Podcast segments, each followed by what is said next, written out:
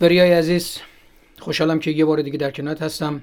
این بار ما قراره که به بحث فیساغورس هراکلیتوس پارمنیدس و امپدوکلس بپردازیم. فلاسفه پیشا سقراطی که ما در جلسه قبلی به مکتب ملیتوس اشاره کردیم به تالس آناکسیماندر و آناکسیمنس.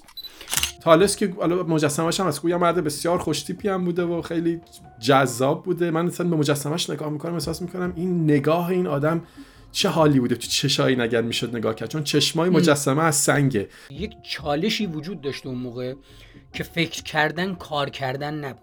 بله بله, یک بله. دستاورد بشریه که ما فکر کردن رو تبدیل به کار کردن کردیم. ما فهمیدیم که زمین چه اتفاقی باش افتاده. ولی اونها مجبور بودن با واقعا هیچ چیز توضیح بدن جهان رو. اون چیزی که این, این سه نفر رو در حقیقت تالس و انکسیمندر و انکسیمنیز این سه نفر رو یه ذره متفاوت می‌کنه اینه که اینها معتقد بودن از یک عنصر اولیه‌ای باید همه چیز شروع شده باشه و به یک عنصر اولیه‌ای هم خاتمه پیدا می‌کنه. فیساغورس اونجوری که تعریفش می‌کنن و آن چیزی که ازش برمیاد از منابعی که در واقع منابع محدودی که وجود داره اینه که یه چیزی بین فیلسوف شاعر پیامبر ریاضیدان صوفی. یا همه چیزدان آره. همه اینها در واقع مجموعه و بسیار مهم بوده. از یه طرف دیگه شاید میشه گفت یک بخشی از التقاطی که در فلسفه اتفاق افتاد. که خب مغایر بود با اون چیزی که یونانی ها داشتن پیش می‌رفتن تبیدان های یونانی به حال اتفاق یه،, شکلی از انحراف رو در فلسفه به وجود آورد. ولی ما می‌خوایم بفهمیم که فیساغورس چه گفت چه کرد و چه اهمیتی در واقع داشت. یه سری منابع محدود وجود داره قدیمی ترین منبع ارسطوه. ولی تو از افلاتون هم در واقع ما از زبان سقرات افلاتون در رساله فایدون اشاره شده به صورت غیر مستقیم به فیساغورس و در واقع به تعالیم سری فیساغورس اشاره شده. فیلسوف جنجال برانگیز و پیچیده ای خیلی. و یکی از این پیچیدگی ها هم به هر ترتیب ربط داره به شکل آموزش و کاری که اساسا کرده. تو اگه نکته ای فکر می‌کنی که لازمه که در ابتدای بحث در مورد فیساغورس بگی لطفا بگو که بعد بریم برای ادامه داستان. حالا نکته که همه چیزش جالب این آدم دیگه. خب نکته اولی که باید دوستان بدونن اینه که آنچه که ما در مدارس یاد می‌گیریم در باب فیساغورس همون معادله فیساغورسه که وتر یک مثلث مجزور وتر برابر با مجزور دو زل دیگه است. به نظرم چیز ساده ای میاد اما واقعا کشف مهمی بوده. اصلا شوخی نبوده. فهمیدن این ارتباط حدودا 2500 سال پیش انقلابی بوده. برای ما شاید خیلی ساده باشه که مثلا تو کلاس هشتم نهم یادش می‌گیریم. ولی تاثیر جدی در فیلسوفای اطراف فیساغورس داشته نگاه فیساغورس به اعداد و ریاضیات یک نگاه متعالی عجیبی بود و در شاگردانش تاثیر گذاشت. همین پارمنیدس که ما می‌خوایم در موردش صحبت کنیم که شاید بنیانگذار منطق می‌دوننش به شدت تحت تاثیر فیساغورس بود. از این نظر و این ریاضیات فیساغورس به نظرم خیلی مهمه. خیلی. به بخش ریاضیش حتما ما اشاره می‌کنیم. وقتی در مورد فیساغورس حرف می‌زنیم ما باید به چند بخش تقسیمش بکنیم. یعنی فیساغورس ریاضیدان فیساغورس شکل دینی پیامبر و فیساغورس فیلسوف. و بعد رابطه بین اینها را ما باید بفهمیم که در واقع چه رابطه وجود داره. یه نکته بسیار مهم یا به عنوان نکته کلیدی برای فهم فلاسفه پیشا سقراطی یا اساسا فلسفه یونانی اینه که در جهان باستان عقیده مورد پذیرش قرار می گرفت که این عقیده همچون یک عقیده کهن یا قدیمی در واقع باش برخوردگی می شد یعنی کسی اگه می‌خواست عقیده خودش رو اثبات بکنه باید بر دوش کسانی که از قبل در واقع فکر کرده بودند یا اگر فکر فکری در واقع نشده بر دوش دین یا بر دوش اساتیر در واقع سوار بشه. و در واقع میشه گفت که بین علم یا گزاره علمی یا دانش علمی و دین تمایز چندانی وجود نداشت. و فهم آن چیزی هم که فیساغورس گفت تا زمان افلاتون همچنان میشه گفت که نصف نیمه وجود داشت. یعنی حدود واقعا 200 سال بعد این خیلی بزرگ شد و تو همون مدت هم البته تاثیرات خودش رو داشت و تبدیل به یک فرقه شد. بنیانگذار یه فرقه دینی ما می‌تونیم مذهب ولی با... جالبیش هم اینه که مذهب فیثاغورسی انگار یک نهزت اصلاحی بود در دین اورفوسی. یا حالا بعدم میشه رو توضیح داد. که که خود دین اورفئوسی نهضت اصلاحی است در پرستش Dionysus. یعنی اینا بر دوش هم سوارن همونطور که تو گفتی دقیقا. یهو یک چیزی رو از خلا نیاورد فیثاغورس بگه. نه نه نه نه. دقیقا. همینجوری. یعنی به همین دلیل. حالا ما یک بحثی که می‌کردیم این بود که اساسا چه اهمیتی داره؟ ما بفهمیم که چند هزار سال پیش در واقع افرادی اومدن چه فکری کردن و تو حالا یک صحبتی می‌کردی شاید بشه اینو با مخاطبین هم در میان گذاشت که اساسا کسی که می‌خواد فلسفه رو یاد بگیره یا بفهمه که در فلسفه چه اتفاقی افتاده حتما باید بره فلسفه پیش سقراطی رو بخونه. من معتقد هستم که فکر مثل یک زنجیر میمونه و تو این زنجیر رو نمی‌تونی از یه جای قطعش بکنی و از اونجا شروع بکنی. اما واقعیتش اینه که فلسفه اینقدر راههای متفاوت رو رفته فکر آدمی اینقدر راههای متفاوت رو رفته و اتفاقا حالا ما باید در ادامه اشاره می‌کنیم که قرار نیست که ما از افراد افرادی همه چیز دان بسازیم. حالا اون چیزی که به خود فیساغورس اشاره می‌کنن بهش میگن پولیمتیکا در آره، واقع کسی که انگار پالیماس در واقع کسی که انگار همه چیز دان بوده بسیار دان بوده و این حداقل برای جهان امروز ما شاید زیاد سنخیت نداشته باشه. ما لازم نیست در همه زمین ها تخصص داشته اصلا واقعا شدنی هم نیست. یعنی اگر مثلا ابن سینا ناممکنه. ابن سینا همه چیز دان اگر بوده مگه ریاضیات چقدر بود اون موقع که شما می‌خواستی همش یاد بگیری؟ یا مثلا دقیقا. کل پزشکی و ریاضیات و فلسفه همه رو رو هم میریختی می‌شد توی یک زندگی آدم تا حد زیادی خیلی هاشو یاد بگیره. الان واقعا شما می‌خواید مثلا یه کوانتوم فیزیک یاد بگیری چیه باید بری 20 سال وقت بذاری براش؟ چه برسه که حالا تمام فلسفه خود شما مثلا می‌خوای الان فلسفه هم تخصصی شده. این تو دانشگاه شما میری یکی متخصص ارسطو یکی کارش نیچه است یکی کارش هایدگره یکی کارش هگل. یعنی حتی اون هم تخصصی شده واقعا. خیلی جدیه. یعنی ما حالا یه بحثی هم که وجود داره. من بشه من خودم معتقد هستم که نسبت به فلاسفه حالا ما میگیم پیش از سقراطی درستش اینه که انگار پیش از افلاتون یه مقدار جفا شده. و به شکلی میشه گفت که ما این, این شناخت رو شناخت امروزینی که داریم رو خصوصا در فلسفه زبان مدیون به شکلی می‌تونیم بگیم مدیون نیچه هستیم چون این داره هی مدام اشاره می‌کنه به سوفیست ها داره, داره مدام اشاره از سر دشمنی که به حال با افلاطون داره داره مدام اشاره می‌کنه با به فلسفه پیش سقراطی. و بفهمیم به حال یک زمینه اولیه باید ساخته بشه که افراد روی این زمینه حداقل اطلاعات رو داشته باشن. بعد هر کسی بخواد تخصصی بره دنبالش دیگه میره تخصصی دنبالش و تبدیل به متخصص مثلا پیشا سقراطیان میشه. البته من, باور من بیشتر اینه که فکر کنم تو هم موافق باشی که واقعا برای آدم ها در جهان جدید یاد گرفتن فلسفیدن خیلی مهمتره. یعنی نگاه فلسفی به جهان پیدا کردن و به پدیده ها و سوال پرسیدن و سوال درست پرسیدن. خب این حتما این نگاه یک مقدار احتیاج به یک دانش کلی از تاریخ فلسفه داره. ولی من فکر می‌کنم اگر ما فلاسفه مدرن رو بتونیم بفهمیم چی میگن خیلی احتیاج نداریم تو فلاسفه کلاسیک خیلی دقیق بشیم. این مقالطه است که به نظر من در ذهن اکثر دوستانی که فلسفه اسلامی می‌خونن یا از خواستگاه دینی میان هست. هنوز فکر می‌کنن تمام حقایق در ملا صدراست هنوز فکر می‌کنن تمام حقایق اونجا باید برن وردی بخونن یا ابن سینا بخونن. این مشکله به نظر من. یعنی در جهان جدید شما وقتی هنوز نمی‌دونی دلوس چی میگه نمی‌فهمی فوکو رو هایدگر رو درست نمی‌دونی و گیر کردی تو ملا صدرا در جهان جدید زندگی نمی کنی انگار که یک قطع شده یک چیزی این وسط. انگار که ما در بدنمون در جهان جدید ذهنمون هنوز در جهان خب خطرناک مساخه تو یه چیزی در نظر بگیر. ببین خیلی جالبه که اینها بتونن به بسیاری از این فلاسفه حالا فلسفه اسلامی که خیلی هی روی افلاطون و ارسطو ما رو میده. تا اون بخشایی که به حال به دردش می‌خوره.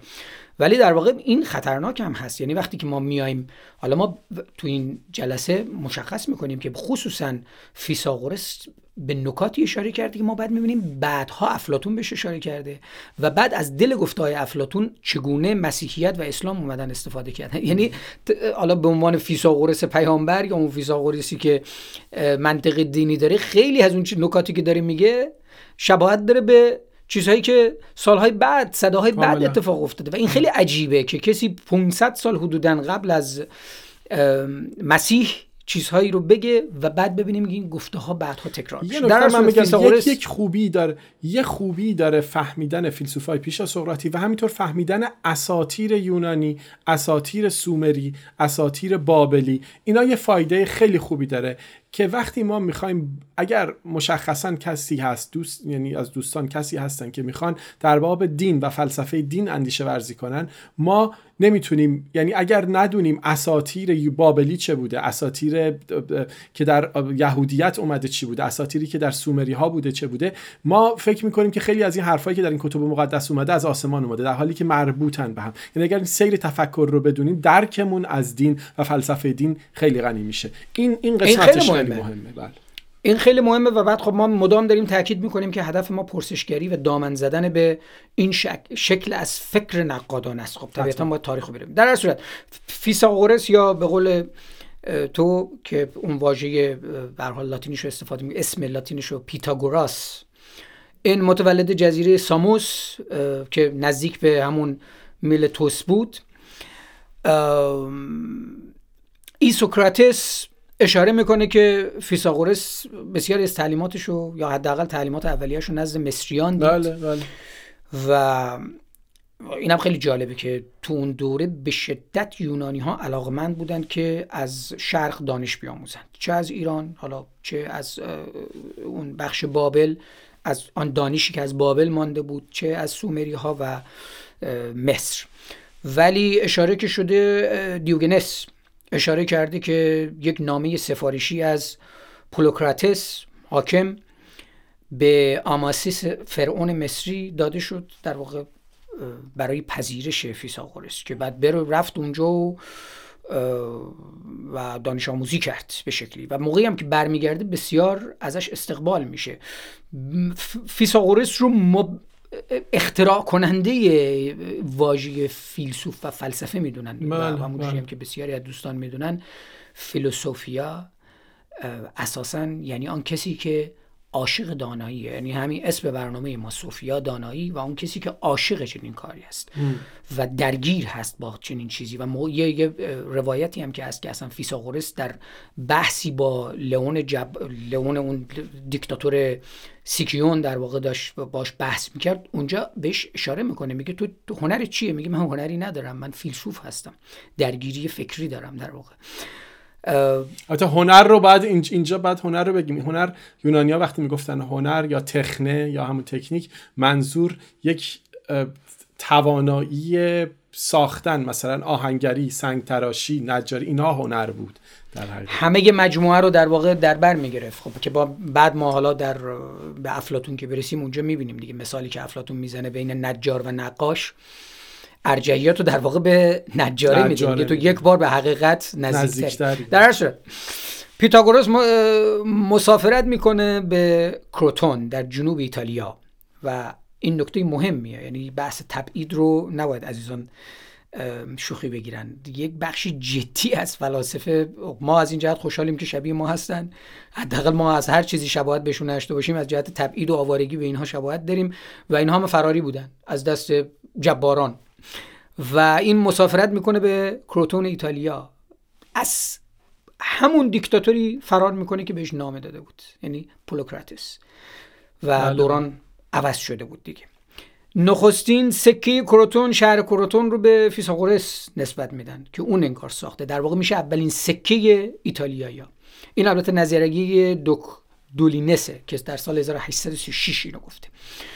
ما وقتی با پیتاگورس می‌خوایم روبرو بشیم به چند مسئله بسیار اساسی مجبوریم اشاره بکنیم. یکی اینکه فیساغورس در حد یک ریاضیدان فقط باقی نموند و دو راه اساسی یا دو دسته از شاگردان رو به وجود آورد.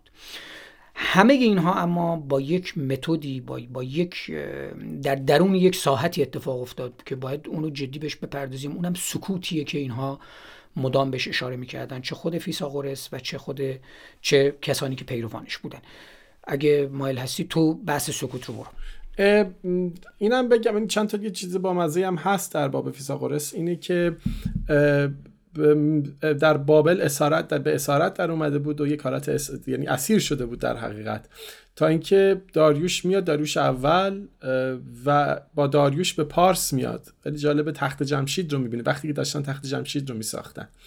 و بعد دوباره برمیگرده به مصر. و این تحت تاثیر کاهنهای مصری خیلی از اینا یاد می‌گیره. یعنی علوم زمانه رو از اینا یاد می‌گیره. حتی ستاره شناسی رو احتمالا از اینا یاد می‌گیره. اندیشه های یعنی بسیار درخشان داشته و اینکه گرد بودن زمین رو مطرح کرده فیساغورس و اینکه زمین دو قطب داره رو مطرح کرده. و شمال و جنوب رو یعنی حالا اینکه قطب مغناطیسی نه ولی گفته آقا دو تا قطب داره زمین که روی این قطب ها میچرخه محور چرخش داره. و بعدش هم بوده خورشید ماه به دور زمین میگردن. این این قسمتاش خیلی یعنی ما میگم فقط مثلث قامل زاویهش رو می‌شناسیم ولی این قسمتاش خیلی مهمه. حالا می‌خوای بریم اینا اهمیت سکوت به نظر تو برای اینا چیه؟ چون اینا بر ترتیب اصلا علاقه من نبودن که همه چیز رو با همه کس در میان بذارن. این یه چیزیه که وقتی من نگاه می‌کنم می‌بینم خب ما این ما همین رو رعایت می‌کنیم. تو جمع هامون در گروه هایی که به وجود میاریم در ارتش نمی‌دونم. ما که میگم مای امروزی در واقع. یعنی حفظ اسرار و حفظ اطلاعات. که خب من خیلی در این زمینه سفت و سختم. یعنی وقتی که نگاه می‌کنم می‌بینم یه کسی اگه مثلا یه کسی مثل اسنودن من در این زمینه به شدت مخالفم که مثلا کسی مثل اسنودن یا هر کسی دیگه بره مثلا در نظم اطلاعاتی یک کشور یا ارتش یک کشور نفوذ بکنه بعد کار بکنه اونجا شغلش باشه و بعد بیاد اون اطلاعات رو منتشر بکنه یا به کسان دیگه برسونه. فیساغورس یک بحث مهمی که داشت همین بود حفظ تعلیمات توسط شاگردان. و اینا اساسا طبقه بندی می‌کردن در درون انجمنی که درست کرده بودن و مکتبی که درست کرده بودن و شکلی از ابهامگویی رو هم ترویج می‌دادن. همه کس هر چیزی رو نباید بدونه و هر آن کس که بهتر بفهمه ابهامات رو اون در واقع شاگرد ارجهتریه و بسیار سکوت می‌کردن اینا. یعنی فیثاغورسی ها رو با آره. سکوتشون میشناختن. اصلا سکوت خیلی م... و من حقیقتش راستش این سکوت رو فقط به اینها نسبت نمی‌تونم بدم. اصلا شما در عرفان شرقی هم تو این 2000 ساله به سمت هر عارفی می‌رفتی بجز اینکه سکوت بخشی از تعالیم بوده و اینکه یاد بگیریم سکوت بکنیم در بودایی هم هست در برهمایی هم هست در هندوها هم هست. ولی نکته اینجاست که اصلا به راحتی به تو اعتماد نمی‌کردن. اصلا هیچ گفت آن یار که او گشت سر دار بلند جرمش این بود که اسرار هویدا اسرار و اصلا از یعنی خودی و غیر خودی همیشه تعریف شده برای این دوستان. انگار که فکر می‌کردن که اینها یک به یک حقیقتی رسیدن و این حقیقت اگر دستمالی بشه توسط کسانی که درست درکش نکردن حقیقت مخشوش میشه یا مخدوش میشه ببخشید یا مخشوش. نه درسته. آره اونم قش در واقع بهش اضافه میشه. و بعد یه چیز یه نکته هم باید در نظر گرفت. ما حالا وقتی با فیساغورس ما مشخص روبرو میشیم با دو فیساغورس در واقع روبرو میشیم که حالا آروم آروم بهش اشاره می‌کنیم. اما من این بحث حفظ اسرار در گروه یا حفظ اسرار در یک نظم رو می‌تونم بفهمم. یعنی شما وقتی که به عنوان یک دانشمند هم در یک آزمایشگاه کار می‌کنی اینجور نیست که وقتی به یک کشف می‌رسی این کشف رو یه دفعه بیای تو خیابون جار بزنی. یک مسیری باید طی بشه تا اون اطلاعات به افرادی که واجد شرایطش هستند تازه منتقل بشه.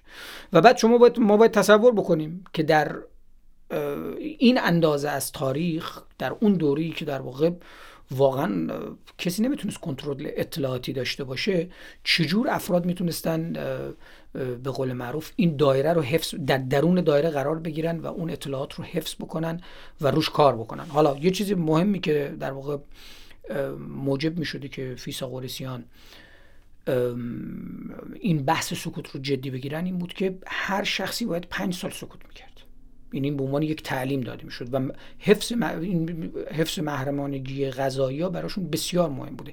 یه مشکل بزرگی که ولی از دل این سکوت بیرون اومده اینه که سکوت فیساغورسی ها از تحقیق و تدقیق در واقع روی مکتب فکر می‌کردن جلوگیری کرد. اصلا ما نمی‌دونیم مثلا همین مثلث قائم و زاویه رو خود فیثاغورس پیدا کرده یا شاگردانش. یعنی حتی روی اینم مطمئن نیستیم. دقیقا ما نمی‌دونیم کدوم بخش از آنچه که مکتب فیثاغورسی است مربوط به خودش بوده کدوم بخشش مربوط به شاگردانش بوده. اینا یک حلقه یه جوری مخفی بودن که در دل هم بودن. اصلا آنچه که بیرون دادن هنوز اونقدر مشخصی است دقیقا کار کی بوده.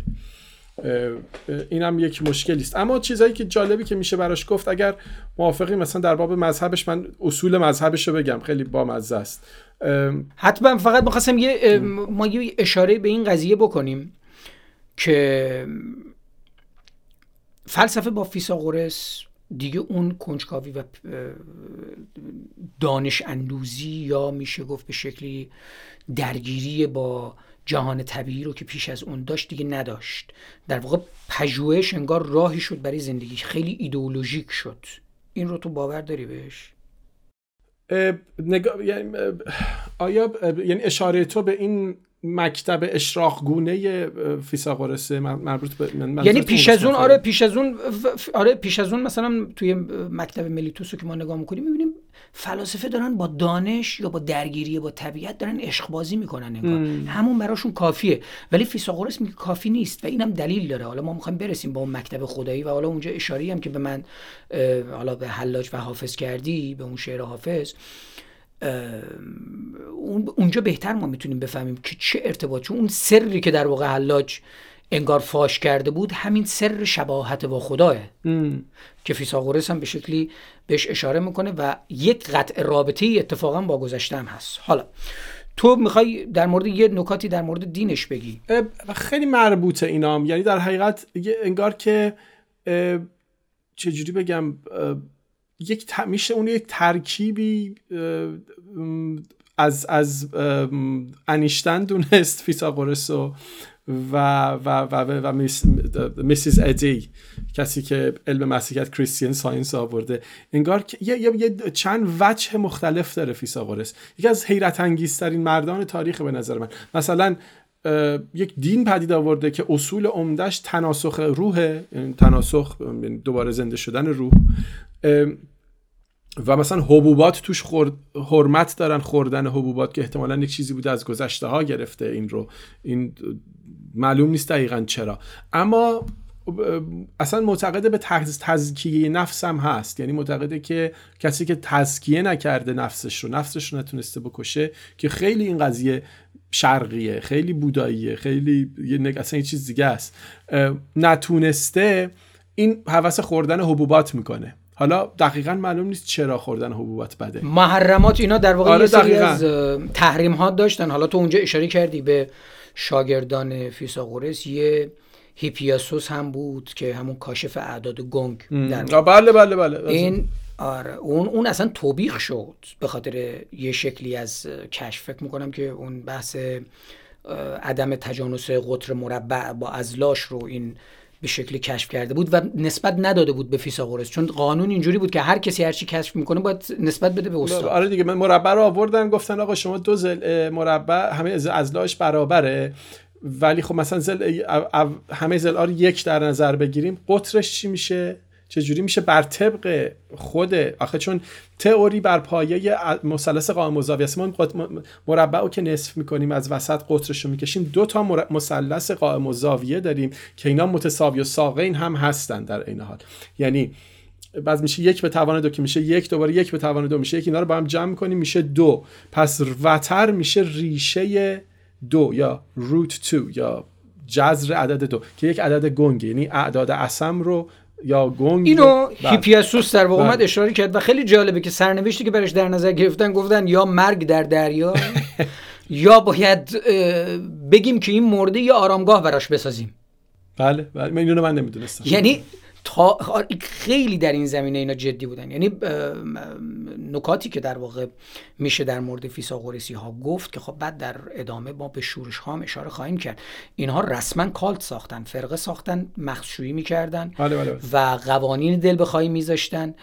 و یه سری از پنهانکاری ها و محرمان سازی ها اصلا بعضی قوانینشون عجیب غریبه. مثلا نون رو نباید شکست. یعنی مثلا نون دستته نباید بشکنیش. نمی‌دونم به خروس سفید مثلا دست نزنید نمی‌دونم چه می‌دونم آتش رو مثلا با آهن باید فقط به هم بزنید مثلا اگه چوب باشه آتش رو به هم بزنید نمیشه. تاج گل رو مثلا نباید بچینی. حالا من نمی‌دونم این از کجا آمده اینا رو یه سری از یه سریاش حالا من منم اینجا نوشتم یه سری از این چیزها رو بهش اشاره می‌کنیم. فقط یه نکته خیلی مهمه. ما وقتی با فیساغورس می‌خوایم روبرو بشیم باید بدونیم که این دو بخش یا دو شکل از شیوه تدریس رو داشت. به همین ترتیب شاگردهاش هم فرق می‌کردن. یعنی یه جا از اصطلاح در واقع همون ریاضی متمتیک در واقع متمتیکال در واقع برخورد می‌کرد. بله بله. و مسئلهش ریاضی بود. و یه جایی اکوسماتیک بهش می‌گفتن. در واقع یعنی اون چیزی که گفتار دهانی رموزه این دقیقا تعالیم استاد بوده. اون چیزی که فیساغورس بهش اشاره می‌کرده و گفتار اثبات نشده غیر استدلالی. یعنی وقتی که مثلا فیساغورس فرزن حالا روش بحثه که می‌گفت لوبیا نخورید دیگه شاگرد نمی‌تونه سوال بکنه که چرا لوبیا نخوریم. این به عنوان یک گفتار یا گزاری اثبات نشده کاملا. باید پذیرفته حتی من چرا؟ حتی می‌گفتن برای حیوانات گاهی موعظه می‌کرده. میشسته وعظ می‌گفته. برای خیلی جالبه مثلا می‌گفته آقا روح یک موجودی است باقی که به شکل انواع دیگری از موجودات زنده در میاد. شما اینو باید بپذیری به عنوان آنچه که استاد میگه. یا هر آنچه که قدم به جهان هستی می‌ذاره پس از گذشتن یک دوران معینی دوباره به دنیا میاد. تناسخه اینو باید شما میپذیرفتی. بحث تناسخ هم حتما اونم بحث جدیه که باید بهش اشاره کرد و یه بحثی که وجود داره اصلا سر همین اکوسماتیک در واقع شکلی از تمرین زندگی. یعنی وقتی که ما میگیم با فلسفه با فیساغورس دیگه فقط درگیری با دانش نبود درگیری با طبیعت نبود دیگه تبدیل به راهی برای زندگی هم شده بود همین بود. تمرین سکوت زندگی زاهدانه داشتن ساده زیستی ساده پوشی گیاهخواری و همونجوری هم که تو الان اشاره کردی زندگی پس از مرگ. که خب یه سری از محرمات هم داره دیگه. حالا تو اگه می‌خوای دونه تو یه دونه به لوبیا اشاره کردی. خیلی جالبه. من با چند تا چیزو که پیگیری کردم و داشتم روش فکر می‌کردم این بود که اینها گویا لوبیا رو به صورت سنتی شبیه جهان می‌دونستن. و اساسا معتقد بودن که لوبیا زنده است. و لوبیا خوردن رو یکی از دلایلی که لوبیا خوردن رو در واقع تحریم کرده بودن یکی از دلایلش همین بود. حالا تو کسای دیگه هم میشه پیداش کرد. و یه نگاه هم این بود که لوبیا رو یعنی لوبیا رو در واقع بگیری بذاری توی قبر چهل روز نگرش داری این تبدیل به نطفه میشه. عجب. خیلی عجیب. و بعد می‌گفتن که در آغاز جهان با اون شروع که بهش میگن خاوس در واقع تو یونانی از گل که با خیلی جالب اینم شبیه چیز سامی ما هم هست که از گل خیس و چسبنده در واقع جهان اولیه ساخته شده انسان و لوبیا ریشه مشترک داشتن تو ماده ماده آغازی. و بعد بازم در همین زمینه گفته اگه لوبیا رو بجوی و در نور خورشید بگذاری بوی منی میده آب منی. آره دیگه چیز میشه در حقیقت یک تبدیل به یک ماده لیز چیزی میشه بله. آره یه ماده لزج مانندش. بعد دیگه اشاره ای که کردن اینه که خوردن لوبیا برابر است با خوردن سر فامیل. عجب. دیگه تو تو بینا بین هر کدوم به ذهنت می‌رسی یاد یاد داشت کردی؟ یاد بگو. قوانینش یا, یا چیزی حدود 15 16 تاست. مثلا توی آینه ای که کنار چراغ باشه نگاه نکنید. چراغ حالا مثلا یا از رخت صاف کردن رخت خواب مثلا بلند میشین بدنتون اثرش روی رخت خواب نباشه. اینا احتمالا به یک گونه مربوط می‌شده به باورهای انسان گذشته که به, به, مدلی از روح یا جن یا هر چیزی اعتقاد داشته که دلشون نمی‌خواست یک تأثیری از انسان شبه انسان بمونه بر محیط احتمالا. دقیقا, دقیقا. حالا خیلی جالبه همین صاف کردن اثر بدن روی رخت خواب رو تمثیلی گفتن مثل اینکه به معنی محمل گفتن یا بیهودگویی هم هست. یعنی این خاصیت هر آن چیزی که ابهام داره. وقتی که یک صدی تو در واقع می‌ذاری معنایی در مقابل مخاطب مخاطب مجبوری که خودش به شکلی. حالا بعد با بحث زبان ترجمه اینها رو هم باید همه رو مد نظر داشته باشیم. یه سری چیزا رو ما همینطوری میگیم و میگذریم به شکلی ازش.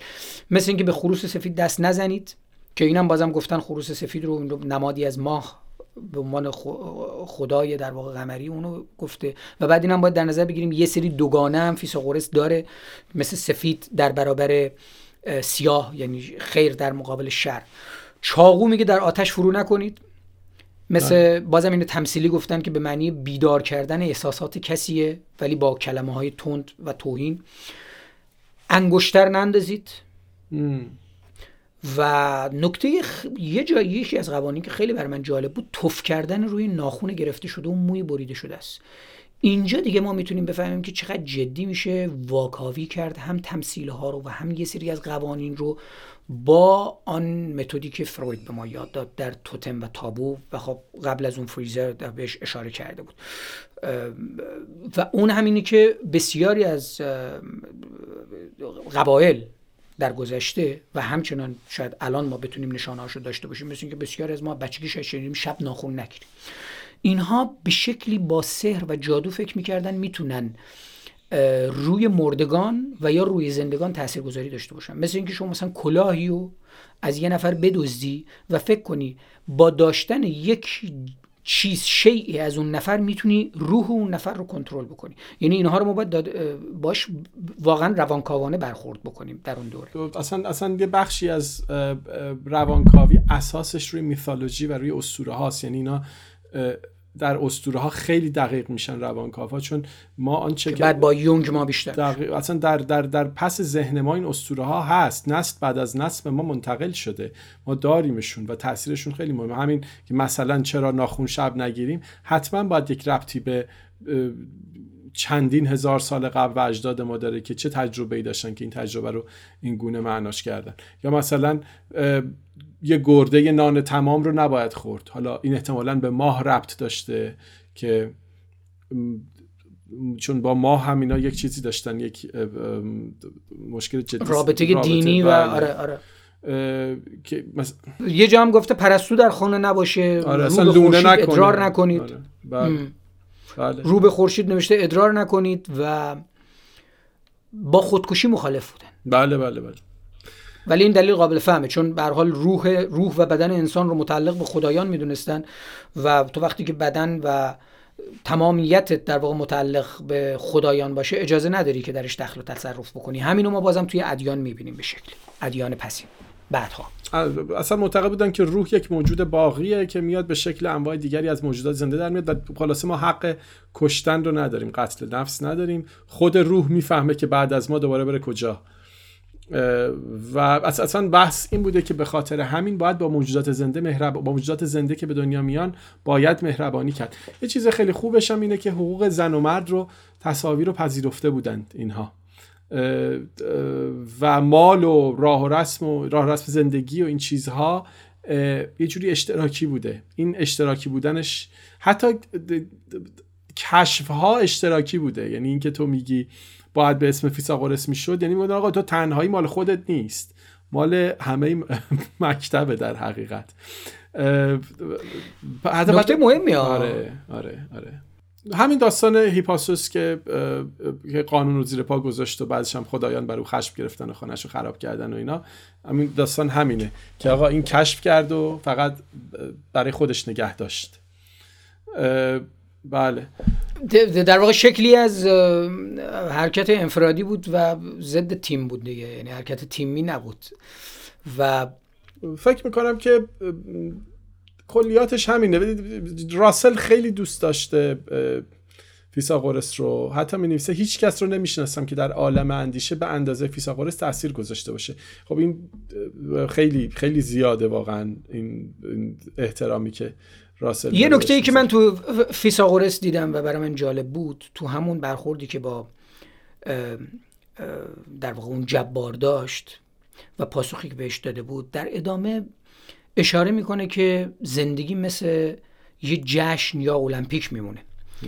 یا تو جزو مسابقه دهنده ها هستی یا تماشاچی هستی یا اینکه اون وسط داری خرید و فروش می‌کنی. توضیح فیساغورس برای فلسفه فیلسوف و فلسفیدن در واقع شکلی از تماشا کردن هستی و تعمل درونه. راهی که اساسا فیساغورس مدام داره توصیه می‌کنه اینه که ما پشت پنجره خودمون بشینیم و جهان رو نظاره بکنیم. و خب مسخره هم می‌کنه. البته این مسخره کردن ما با هراکلیتوس بیشتر خواهیم داشت. ما تو آلمانی هم بعد میگیم به, به واژه در واقع تماشا کردن بیش میگیم سوشا اون کسی که داره تماشا می‌کنه یا بتراختن یا بتراختا اون کسی که نشسته انگار و کمین کرده و داره نگاه می‌کنه و توی این کمین کردن و نگاه کردن شکلی از جستجو هم هست که ما این جستجو رو بعدها بازم توی فلسفه مدام داریم. می‌بینیم همین منطق دینی فیثاغورس رو شکل میده و بازم اشاره می‌کنه میگه بردگان برای پول و افتخار میجنگند. اما فیلسوف در پی حقیقته. اهمیت این تماشاگری و در مطالعه فعال اقلانی و نه انفعال و انزوا می‌دونه. یعنی که تو باید درگیر باشی باید پیگیر باشی و باید تماشاگر خوبی باشی. باید بتونی درست تفسیر بکنی باید درست بتونی توضیح بدی. و بعد نکته دوم نشینه که فیلسوف از طریق تماشا و تعمل به هدف تشابه الهی می‌رسه. این اون نکته ای بود که اونجا بحث منصور حلاج و حافظ پیش اومد و بحث سر و محرمانگی این اون نکته است. اساسا ما توی نگاه فیساغورسی یک انقلابی رو باید ببینیم و اون انقلاب اینه که پیش از این قرار بر این نبود که آدمی شبیه خدا بشه. ولی فیساغورس میاد میگه میگه ما باید شبیه اون بشیم. ما باید شبیه اون ازلی بشیم. آره و شاید هم از همین جا اومده که همه چیز رو عدد می‌دونست همه چیز رو یک چیز متعالی می‌دونست و اعداد خب پرفکت بودن کامل بودن. بعد اهمیت اعداد رو مثلا تو موسیقی حتی کشف کرده بود. یعنی ف... دقیقه من اینو می‌خوام الان ازت بپرسم. راه دومی که ما بهش اشاره کردیم راه متماتیک بود. در واقع اون چیزی که فیثاغورس بسیار بهش معروفه. و اصلا خود متما به معنی دانش دانش آموزی و یادگیریه. اهمیت این, این, این رابطه بین اعداد و فلسفیدن نزد فیثاغورس به نظر تو چیه؟ اصلا این ایده که جهان ما بر اساس ریاضیات و بر اساس عدده مال فیثاغورس فیثاغورس در دل طبیعت عدد می‌دید. این خیلی مهم بوده براش. و در دل موسیقی عدد می‌دید و هارمونی هارمونیک تصاعد هارمونیک رو کشف کرده بود. معدل هارمونیک کشف کرده بود. اعداد رو به صورت اشکال به نظرش می اومدن حتی معتقد بودش که اشکال هندسی از خورده عدد تشکیل شده یعنی داستان مثلث قام و زاویه هم داستان همینه. همین بازی کردن با عدداش که سه و چهار و پنج و ما سه به توان دو چهار به توان دو این دوتا با هم میشن پنج به توان دو. یعنی بازی با عددها بوده که به اینجا رسوندتش. و من فکر می‌کنم که خب البته تاثیر اقلیدوس و اینا هم هست. یعنی این, این روش اقلیدوس هم خیلی مهم حالا ما که دیگه وارد هندسه اقلیدوسی اونو جداگانه آره. ولی انگار که به نظرش منشأ اعتقاد به حقیقت کامل و ابدی یک همچین اعتقاد به یک دنیای مفهوم و نامحسوس در حقیقت همون ریاضیاته. یک دنیایی که قابل حس کردن نیست قابل فهمیدنه. و این تاثیر رو بعدا پارمندیز از همین مکتب گرفته که پارمندیز باورش به این بود که ما باید فقط به, به, به, به عقلمون به خردمون و آنچه که از ریاضیات و منطق می‌فهمیم دقت بکنیم. یعنی بهش می‌رسیم اونا رو. کاملا. و فیثاغورس در واقع کاشف اکتاو هم بود دیگه. بله بله. یعنی ما حالا برای همینجا توضیح کوتاه دور میفاسولسی دو دور بعدی در واقع وقتی شروع میشه ما با یک اکتاو جدید رو میشیم و اینم بازم بر, بر اساس منطق عددی که فیثاغورس بهش اشاره کرده ما می‌تونیم بفهمیمش. و خیلی جالبه که اینها اساساً همه چیز رو عدد می‌دونستن و, و بر این اساس هر چیزی که وجود داره عدده و وقتی که ما با جهان اعداد روبرو میشیم با جهان ریاضی داریم روبرو میشیم. پس جهان چیزی نیست جز ریاضی. پس از طریق ریاضی میشه جهان رو فهمید و توضیح اصلا این تاثیر انقدر مهمه فکر کنم به مهمترین بخش فیثاغورس همینه. چون خد... contribution ش یا اون چیزی که اضافه کرده به فلسفه همین که تا زمان کانت هم اومده. و همین ترکیب ریاضیات و الهیات در حقیقت. یعنی حرفی که افلاتون می‌زنه که میگه خدا مهندسه یا جیمز جیمز میگه که میگه خدا معتاد به ریاضیاته. میگه خدا به علم حساب معتاده. اینا اینا همش مربوط به همین داستانه. یعنی این جریانی است که فیثاغورس را اومده و دقیقا تا کانت تا, تا کانت کات این قضیه رو قطع کرده و قیچی کرده این نگاه رو. و بسیار خیلی جالبه. ما اینم خیلی مهمه که ما هر کدوم از فلاسفه جدید که بهشون برمیخوریم می‌بینیم که یک رگه ای از اون فکر رو انگار در پیشا سقراطی ها ما می‌تونیم بله بله بله. و اونجا داشته باشیم. حالا فلسفه عددی هم که فیثاغورس بهش اشاره کرده و خب خیلی هم معروف هم هست اینه که اولا عدد فرد در مقابل عدد زوج. بعد ما خوبی و بدی یا خیر یا شر. در واقع یه طرف میشه محدود عدد فرد تک راست مرد ثابت اونجا راست و در مقابلش چپه. یه بار دیگه راست و منحنی. بعد روشنایی خیر مربع. روبروی همه اینا در مقابل مثلا محدود میشه نامحدود. عدد فرد میشه عدد زوج. تک جمع. راست چپ. مرد میشه زن. ثابت حرکت. راست منحنی روشنایی تاریکی خیر شر و مربع مستطیل. یعنی مستطیله براش شر بوده مربع خیر بوده. دقیقا.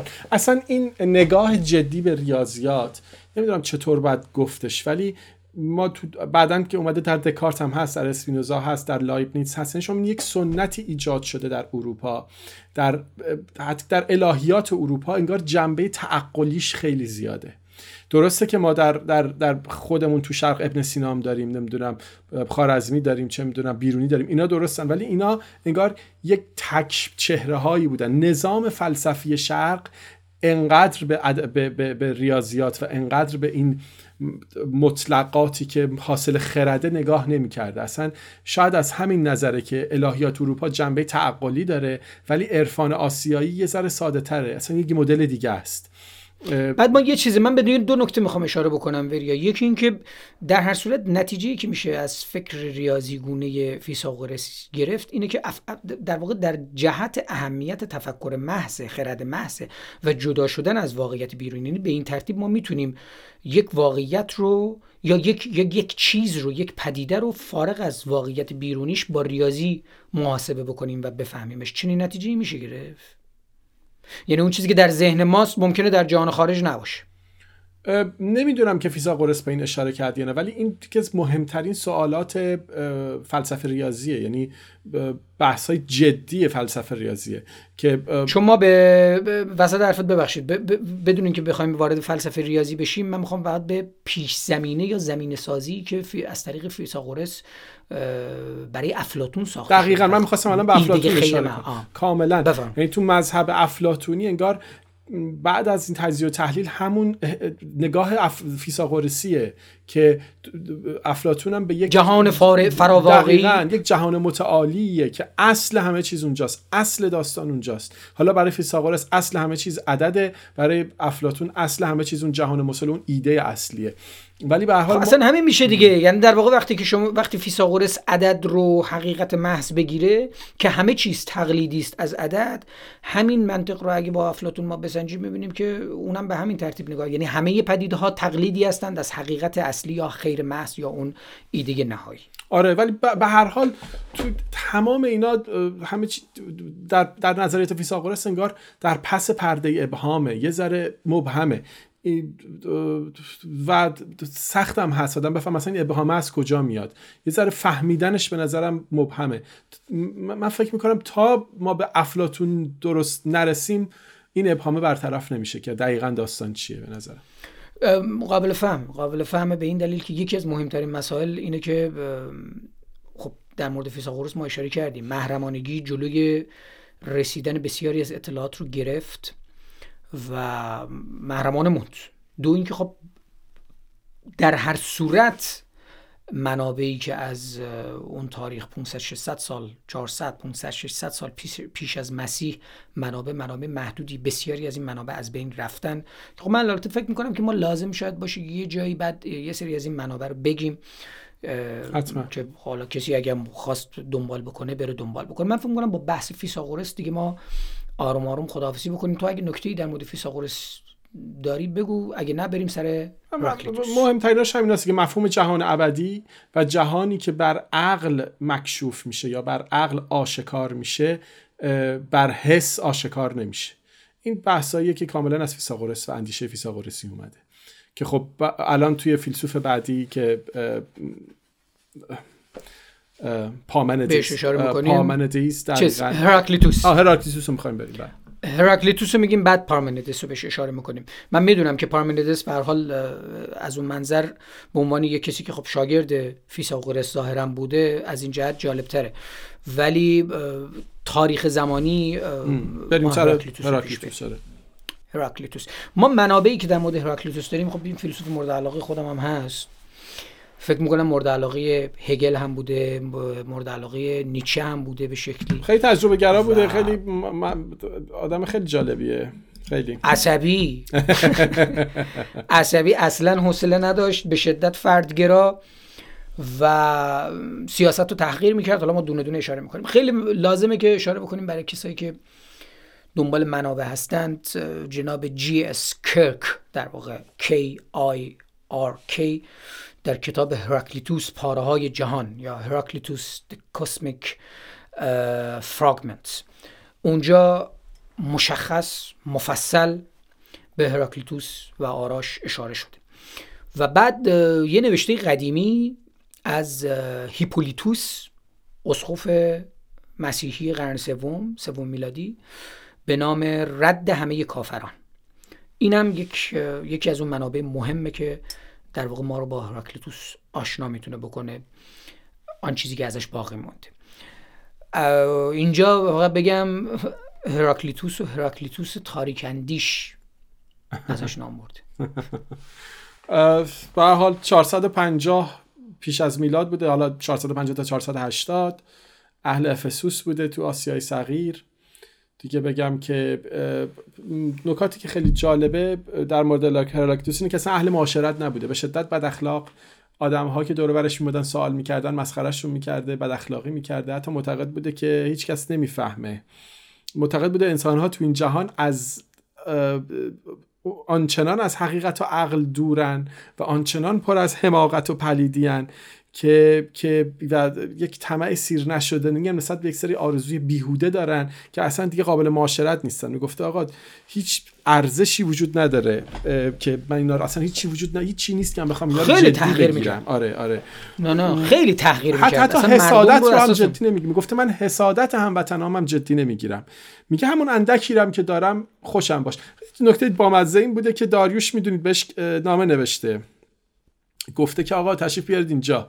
گفته که من, من فقط یه نکته بگم. قبل از اینکه روایت رو بگی تو در مورد فیساغورس هم یه دونه روایت گفتی. اینا رو می‌تونیم با در واقع بگیم منابعش کجاه اینی که من دارم میگم این روایت ویلدورانته. حالا اینکه منبع ویلدورانت از کجا بوده رو باید پیداش کنم. آره. بفرم. آره. ادام داریوش میگه آقا من کتاب شما رو خوندم. استاد در باب فلسفه طبیعی و خیلی خوشم اومد و تشریف بیارید. اینجا به من توضیح بدین و اینا. اینم میگه آقا برو رد کار نامه می نویسه میگه که ببین اصلا برای من مهم نیست که شما خوندی نخوندی چی فکر می‌کنی و اینا. من همون اندکی که دارم خوشحالم ایرانم نمیام. شما هر کاری می‌خوای بکن نه خیلی جدی بوده خیلی جدی عموم مردم میگه نادان هستن یه سری فقط خوب هستن و می‌فهمن. و خب دلیل داره ما باید یه چیز در نظر بگیم. یه آدم قرقروی همینجوری الکی ننشسته تو خونه حرف محملی بزنه. بعد میشسته تاس بازی می‌کرده اینش خیلی بامزه است. یعنی خیلی جالبه. بگو روایت آره. آره میشسته روزها تمام روز تاس بازی می‌کرده و میبرده پول آدم ها رو. یعنی معلومه که قوانین احتمالات رو این آدم فهمیده بوده. یعنی حتما به حتما آشنا بوده. یعنی من شکی ندارم که همینجوری فقط تاس نریخته. و آدمام نمی‌دونستن این پولاشون رو میبرده میشسته فقط فقط تاس بازی می‌کرده. و بعدم بهش می‌گفتن که این چه کاری می‌کنی؟ می‌گفت از کاری که شما دارید با دنبال مردان سیاست افتادید آره، بهتر دقیقا دقیقا دقیقا. چه کاری بهتر از این؟ اصلا کار بهتر از اینی هم هست. خودمون می‌گفت مثل شما درگیر سیاست بکنم. حالا ما اونجا که من اشاره به منبع کردم واقعیتش اینه که در مورد هراکلیتوس این بین دانشمندان اختلاف رأی هست که آیا هراکلیتوس کتاب داشته یا نداشته. با این اخلاقی داشته خب قاعدتا کتاب داشتنش سخته ولی واقعیت اینه که همون دانشمندی که من گفتم جی اس کریک در واقع اون اشاره می‌کنه که هراکلیتوس کتاب نداشته. اما ماکچیوروی ایتالیایی اون اشاره می‌کنه که کتاب داشته. و اولوف گیگون آلمانی هم که بسیار مهمه و یه کتاب خیلی مهمم داره اونتزوخونگس و هرکلیت مفصل بهش پرداخته.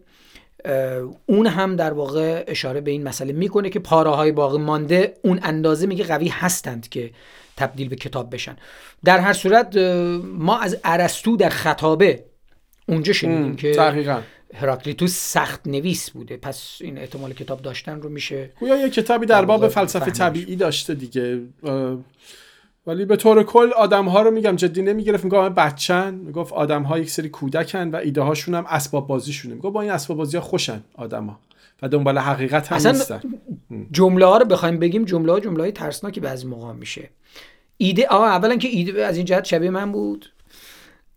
عدالت میگه اصلا مشکل جدی داشت با بحث عدالت و ایده برابری انسان ها اصلا عصبانی می‌شد وقتی اینو بهش می‌گفتی. حالا چرا؟ باید روش بحث بشه. فردگرا بود. بله بله. نمی‌دونم من خیلی مطمئن نیستم وقتی از عدالت حرف می‌زنه دقیقا منظورش چی اعتراضش چیه اینجا؟ اصلا دموکرات نبود آره. دموکرات نبود. در این زمینه اصلا دموکرات برخورد نمی‌کرد. ولی خب ایده اون چیزی که من به شوخی گفتم اون چیزی که هراکلیتوس می‌گفت به دلیل فردگرایی افراتیش و بیتوجهیش به جمع بود. اساسا اصلا این جمله هم داشت جمعیت احمقه. آره. و بازم یه سری جمله دیگه داره که مثلا میگه خران آشغال را به طلا ترجیح میدند این در طول تاریخ دموکراسی همیشه مهمترین چلنجش و مهمترین خصوصا در یونان. همیشه همین بوده که ادعی گفتن آقا این جمعیت که نمی‌فهمند چرا رأی اینها مهمه. من به نظرم این خیلی سوال مهمی باید در موردش حرف بزنیم و من معتقدم این مشکل مهمترین چیزی که جلوی دموکراسی رو گرفته همین نگاه بوده که هنوزم هست. هنوزم تو ایران یه عده فکر می‌کنن که آقا چی گفته؟ حالا همه باید رأی بدن. یعنی موضوع حق رو بالاتر از ببخشید موضوع درست و غلطی رو که خودشون فکر می‌کنن بالاتر از مفهوم حق می‌دونن. و من فکر می‌کنم مشکل از همینجا آغاز میشه. حالا بگذاریم. و بعد یه چیزی دیگه ما یه چیز حالا مشخص در مورد هراکلیتوس که صحبت می‌کنیم یک جدال همیشگی و دائمی در یونان وجود داشته بین دموکراسی و استبداد. و اصلا به این معنی نبوده که حالا کسی که طرفدار مثلا یک جباری بوده آدم بدی بوده یا اون کسی که طرفدار دموکراسی بوده آدم خوبی بوده. واقعا جدال بوده. چون تو توی دموکراسی یونانی هم ما قوانینی داشتیم که قوانین ممکنه الان به نظر ما خندهدار باشه مثل قانون مثلا تبعید. کسی که به قول ما به قول امروزی زیاد شاخ می‌شد اینو تبعیدش می‌کردن.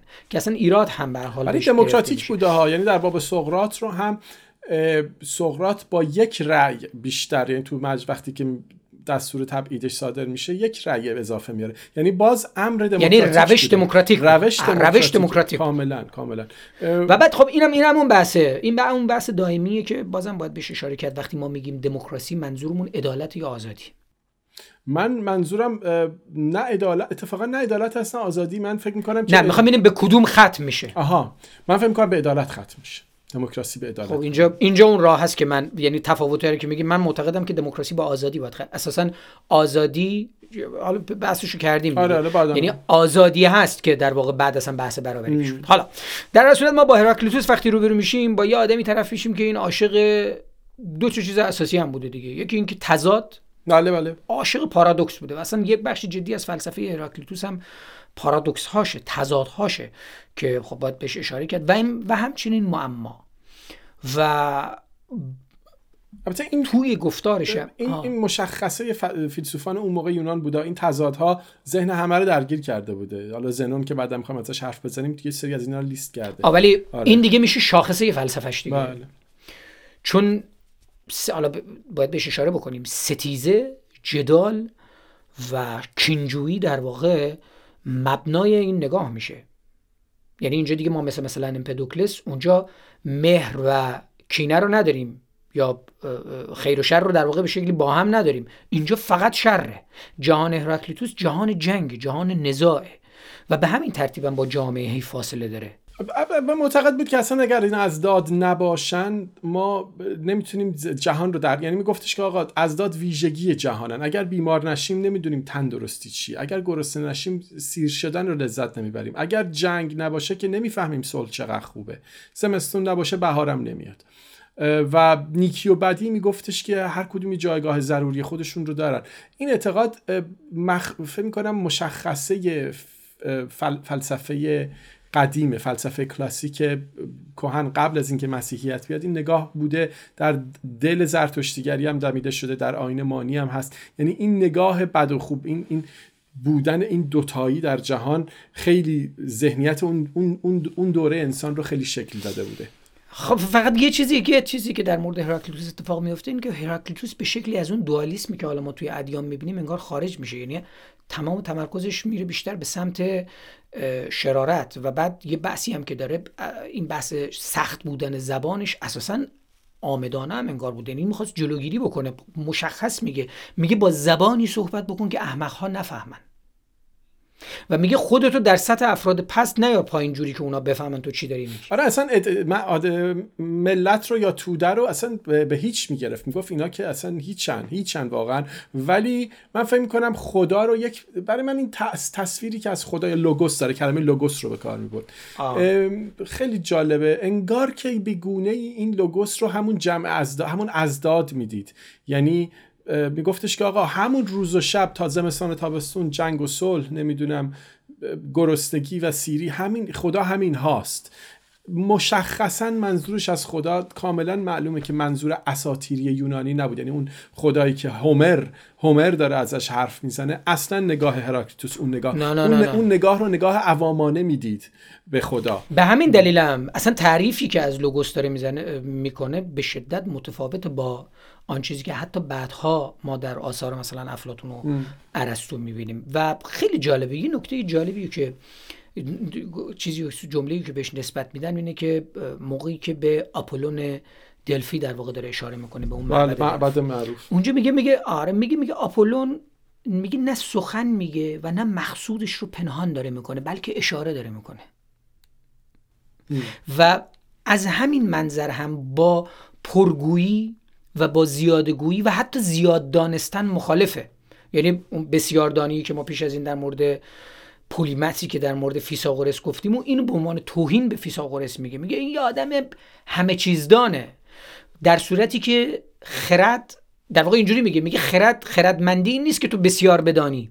خردمندی اینه که چیزهایی سودمند بدانی. حالا چه چیزی سودمند است؟ آن چیزی که در راستای لوگوس باشه. حالا و, و این لوگوس این پیام حق... این, این لوگوس اینش نکته مهمیه. یک به یک مدلی عقل کل نگاه می‌کرد به نگاه شاید بعدا این نگاه تو, تو دل اندیشه اسپینوزا هست تو دل یه سری اندیشه های خیلی بعدتر هست که یک نوع خرد نهفته در دل طبیعت رو می‌دیدن. و خیلی معانی متفاوتی می‌تونه داشته باشه. خیلی. یعنی دو قانون کلی. مبنای اولیه. آفرین. یکی اینکه اولا میگه هر چیزی باید با لوگوس تطبیق داده بشه. دو تمام نظمی که وجود داره این نظم ناشی از لوگوسه حالا وظیفه‌ای که اتفاق میفته اینه که خب بفهمیم که اساسا لوگوس چیه چیکار می‌خواد بکنه. و تو همین تعریف و توضیحی که معنای خاص هراکلیتوس در واقع متفاوت میشه با معنای عامی که متداول بوده.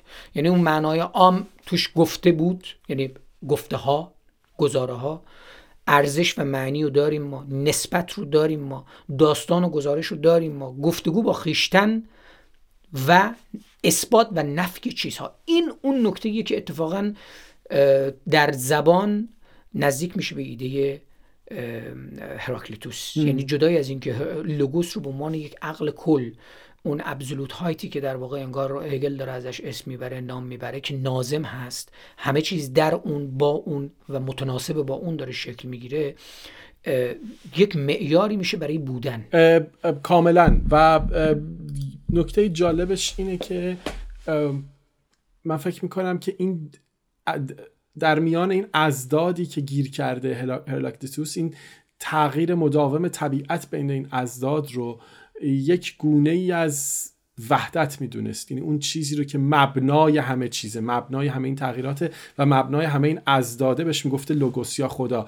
من فکر می‌کنم عجیب نیستی همچین نگاهی. شما به هر حال جهان ما یه سری قوان قوانین فیزیک وجود دارن. اون موقع اینا نمی‌دونستن. ولی ما چهار نیروی اصلی داریم تو فیزیک. سری ثابت داریم توی فیزیک. و وقتی می‌بینیم که آقا جهان به یک مدلی به هر حال کار می‌کنه. تا یک جایی آب گرم بشه بعدش میجوشه. نمیشه که آب نجوشه. یعنی انگار یک قوانینی در دل این جهان هست. این قوانین رو اینا می‌دیدن. می‌دیدن که وقتی یه چیزی سرد میشه یخ می‌زنه.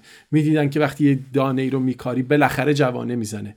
یعنی هم قانونه رو می‌دید هراکلیتوس هم ازداد رو می‌دید. می‌دید که اینا در کنار هم و همه این کلیت رو احتمالا بهش می‌گفت لوگوس. خیلی به نظر من نگاه جلوتر و پیشرفته تریه از از اون نگاه خدایانی که در اون زمان در اصلا بعد من بر به همین می‌خوام اشاره بکنم که وقتی که از لوگوس داره به عنوان یک اصل عمومی یک قانون و قاعده جهان شمول در واقع به شکلی و به عنوان قوه اقلانی داره اسم می‌بره این بسیار جلوتر از زمان و جهان خودشه.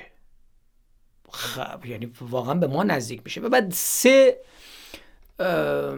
شاخصه مهم هم تو یه جا به یه چیز اشاره کردی بالا یه بار در ابتدای بحثم به بحث هارمونی اشاره کردی که ما توی موسیقی در واقع با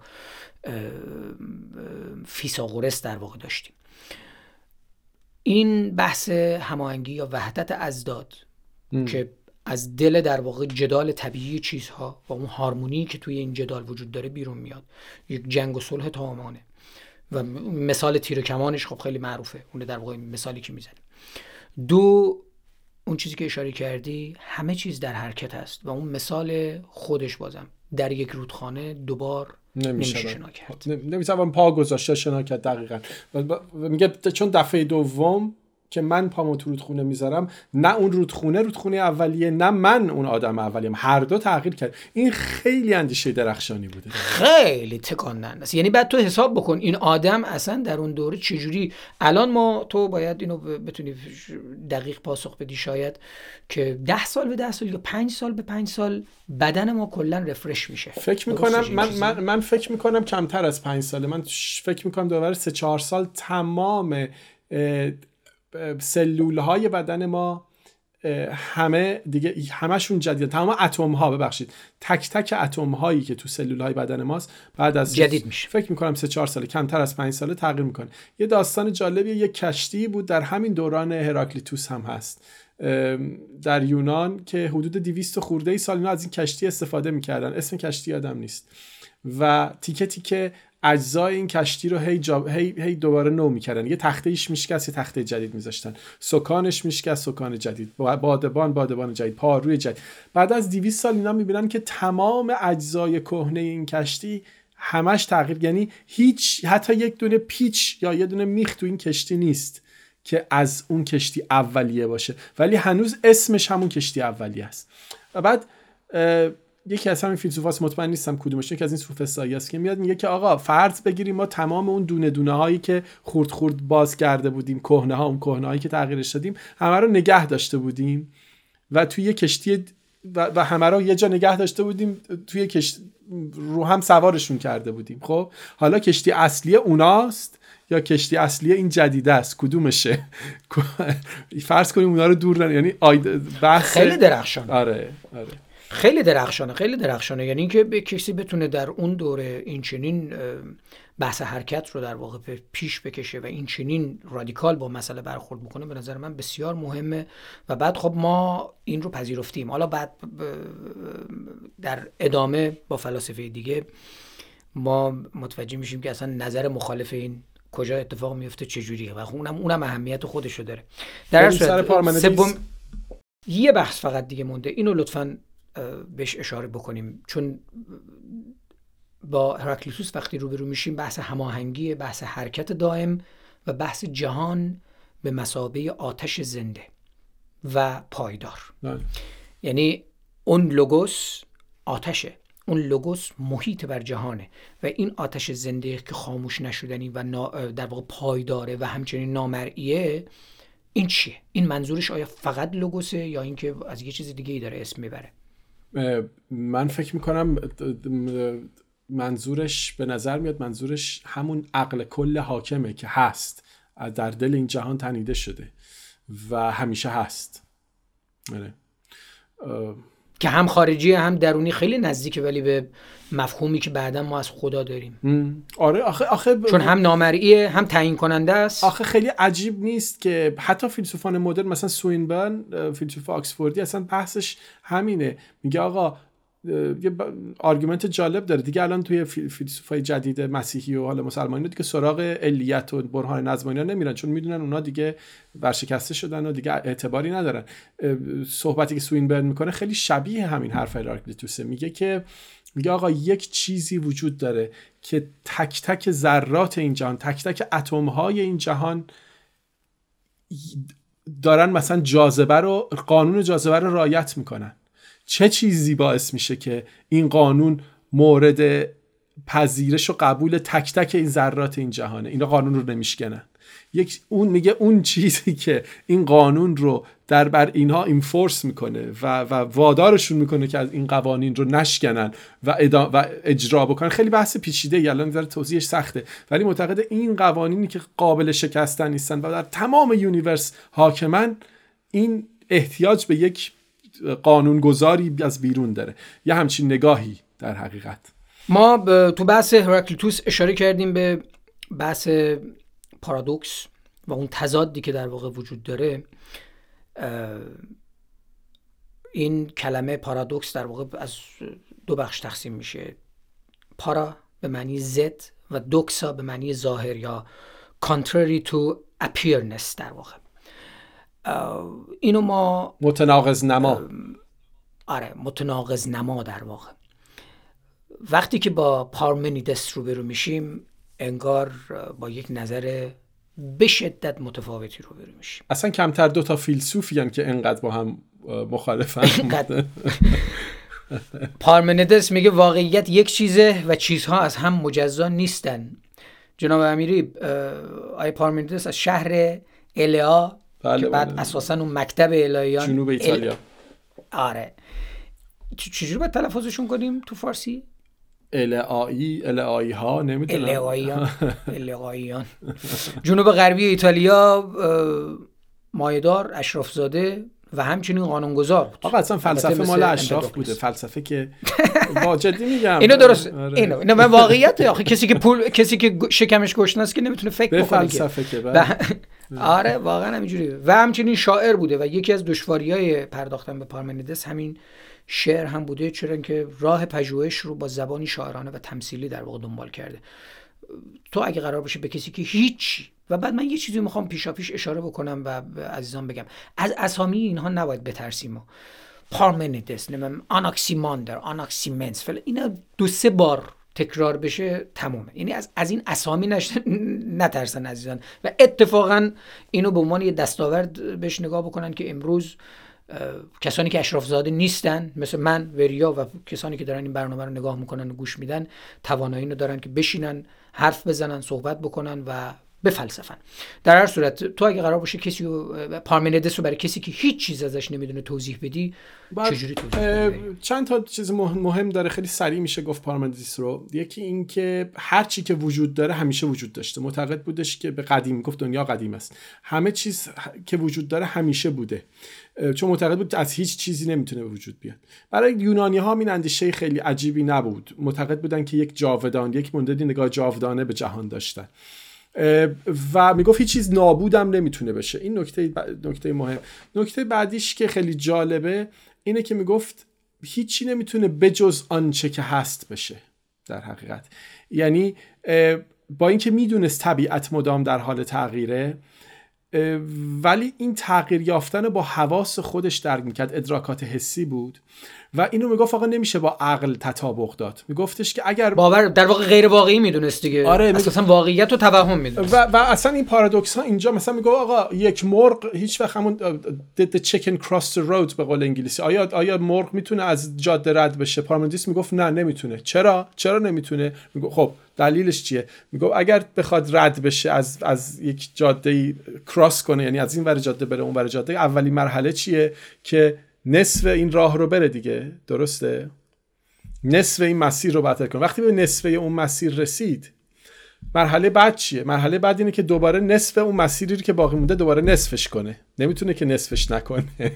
دوباره بعد بعد چیکار کنه؟ بعد دوباره نصفه بعدی رو نصف کنه. یعنی یک نصف نصف نصف نصف نصف, نصف تا نهایت باورت میشه این تا زمان جدید ریاضیدان های جدید با نظریه نهایت تونستن پاسخ بدن به این پارادوکس. هیچ کس در طول تاریخ بهش پاسخ نداده. تکاندنده است. و میگه آقا و عجیب هم نیست آقا اینا. concept نهایت و اعداد یعنی دنبال series تو ریاضیات بهش میگیم. سری یک علاوه یک دوم علاوه یک چهارم علاوه یک هشتم. این سری تو ریاضیات ما می‌دونیم یک حد یک لیمیت یک عدد داره. آخرش به یک عدد می‌رسه به بی نهایت نمی‌رسه. خب این رو الان ما می‌دونیم. اونا اون موقع که بحث سری ها رو نمی‌دونستن. ولی نکته اینجاست که پارمنیدس میگه آقا من یه همچین پارادوکس رو دارم چیکار کنم؟ باید بگم حواسم به من داره دروغ میگه. این مرغه اصلا رد نشده از جاده. من اشتباه من عقلم که نمی‌تونه به من عقل که دروغ نمیگه حس منه که می‌تونه دروغ بگه.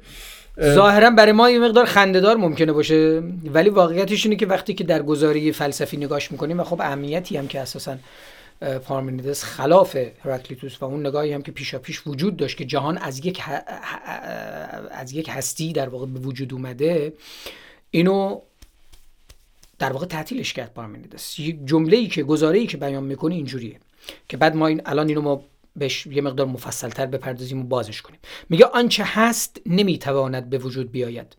اگر بیاید یا از آنچه هست به وجود میآید یا از آنچه نیست. اما از آنچه هست نمی‌تونه به وجود بیاد. زیرا اگه موجود است نمی‌تونه به وجود بیاید. بلکه قبلا هست.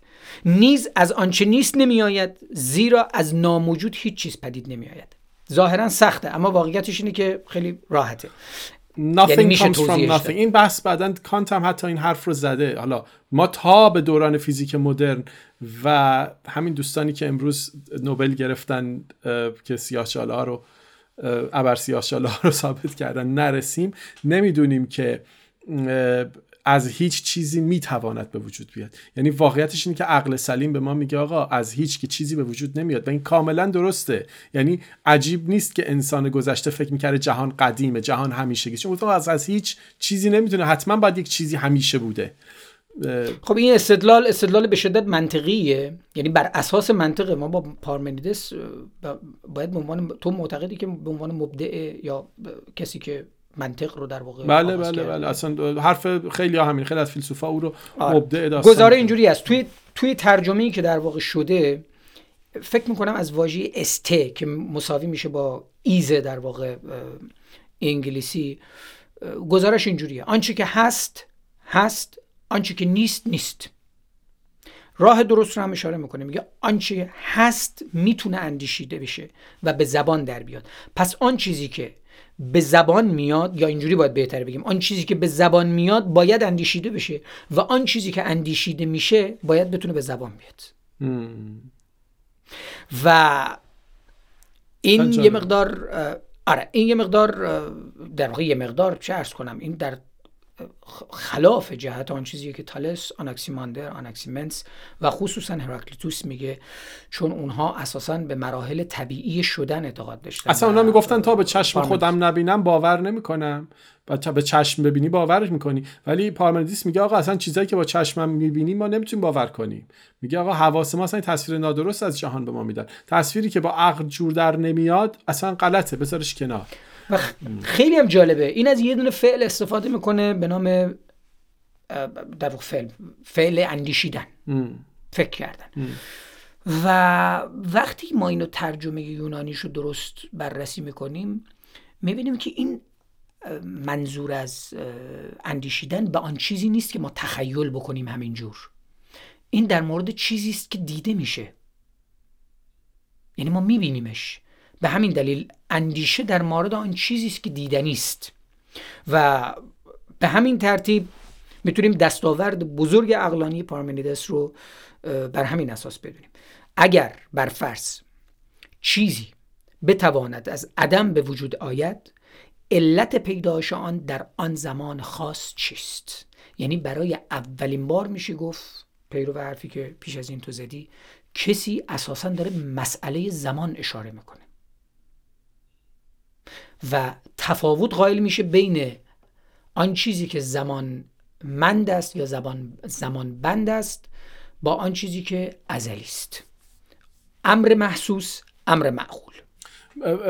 این همینطور این مسئله در تاریخ فلسفه اومده تا دوران جدید. یعنی این تصور که زمان می‌تواند وجود نداشته باشه. از یک جایی زمان آغاز شده و پیش از اون زمان چه بوده معنا نمیده برای آدما سخته. و این سوالها رو میپرسیدن. گفتن اگر خداوند بینهایت هست در بی نهایت زمان زمان بی نهایت بوده خب این بی نهایت که هیچ وقت تموم نمیشه. چطور میشه؟ خدا کی خلق کرده؟ کجای این بی نهایت خدا خلق کرده؟ اگر شما به یک جایی برسی دیگه بی نهایت نیست. منظور یعنی فرض بکنیم نمی‌تونه خدا بی نهایت قبل از این جهان بوده باشه. پس و بیگ بنگ هم همین رو میگه. میگه این جهان زمان از جهان از از از از 13 و 13.8 13 میلیارد 800 میلیون سال پیش زمان هم آغاز شده. حالا اگر خداوند خلق کرده کی خلق کرده؟ در بیرون زمان هم اگر خلق کرده باشه یعنی خودش و این جهان همه با هم در یک لحظه شدن در حقیقت. یک همچین معنایی میده. و آره.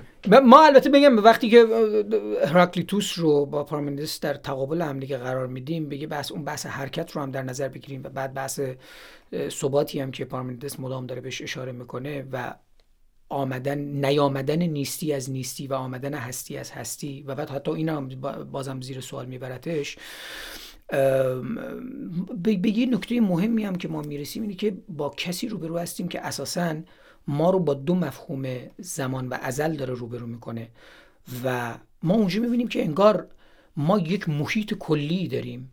این محیط کلی که فراتر از حتی خود مسئله آفرینش هم هست اون ابدیت هست. و هر آن چیزی که در درون این ابدیت با حرکت داره اتفاق میفته که هراکلیتوسیه اونجا دیگه تاریخ آغاز میشه. آره آره. گورگیاس به عنوان آخرین مطلب مینو من در مورد پارمنیدس می‌تونم اشاره بکنم. بعد تو اگه اشاره داری بگو. گورگیاس سوفیست که افلاتون هم یه بله، مقاله بله. مهم داره در موردش. سه نکته رو در واقع اشاره می‌کنه. میگه عدم هست در ضدیت با پارمنیدس در واقع اون اول داره اشاره می‌کنه میگه اگه وجود همه جا هست پس با عدم که هیچ جا نیست برابره. پارمنیدس اینو داره میگه. یعنی میگه اگر هستی. چیزی است که همه جا هست. پس برابر است با عدم که او هم هیچ جا نیست. پس هر جا با بودن با هیچ جا نبودن برابر است. اینو جورجیاس زیر سوال می‌بره. یک میگه عدم هست.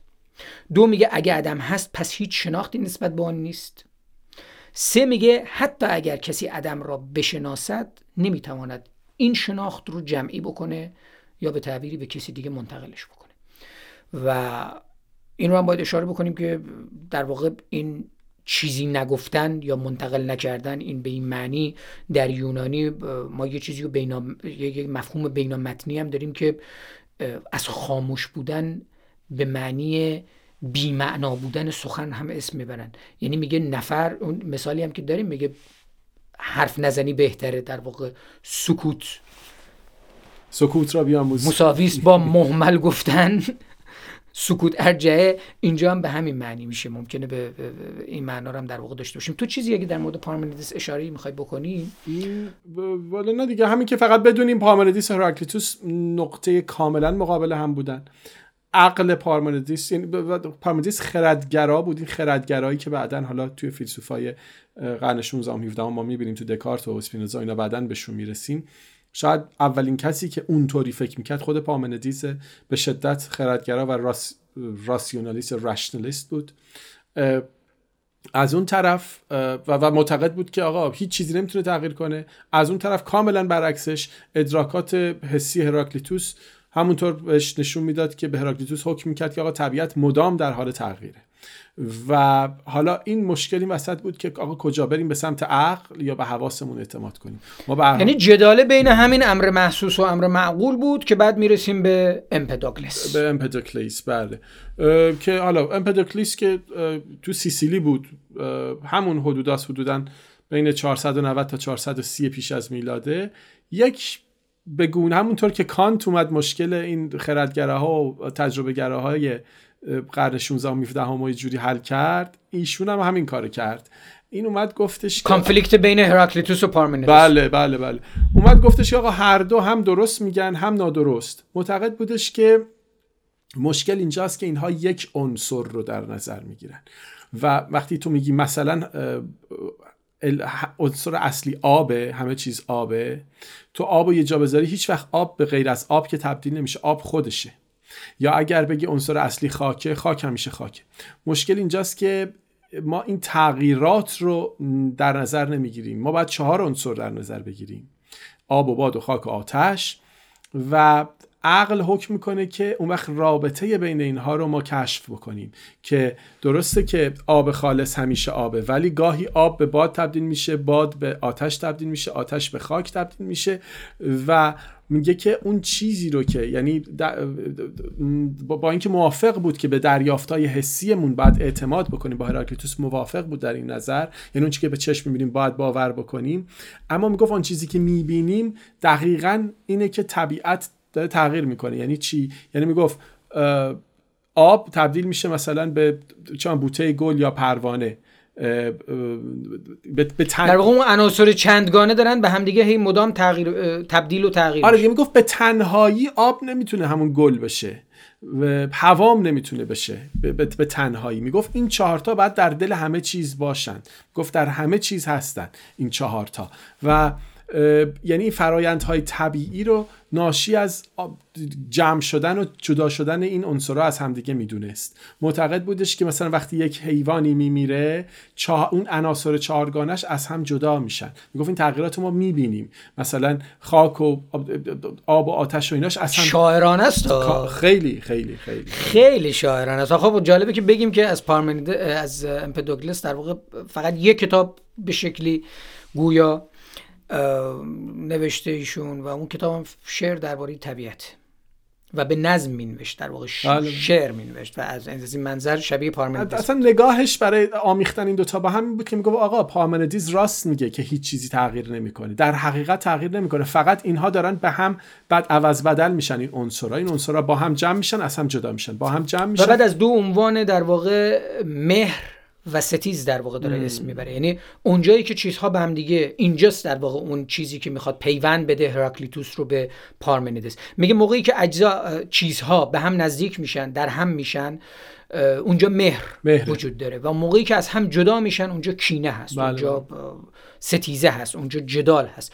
و نکته مهمی هم که لازمه بهش اشاره بکنیم خیلی مورد علاقه من, من اصلا متعجب شده بودم وقتی که دیدم که کسی تو اون تاریخ داره به این عنصر به این المان اشاره می‌کنه. اونم بحث تصادفه و خب مثل ما هم به شکلی جبری و تغییرات میگه از روی قصد و امن نیست. تغییرات تصادفی داره اتفاق میفته اونم ما تازه تو قرن مثلا 20 داریم به این نتیجه آروم آروم رسیدیم که بله ما در جبرها داریم در میانه میان جبرها داریم زندگی می‌کنیم. و خب از این جهت با جدیت میشه گفت که از پارمنیدس افلاتون و ارسطو علمی تر برخورد کرده.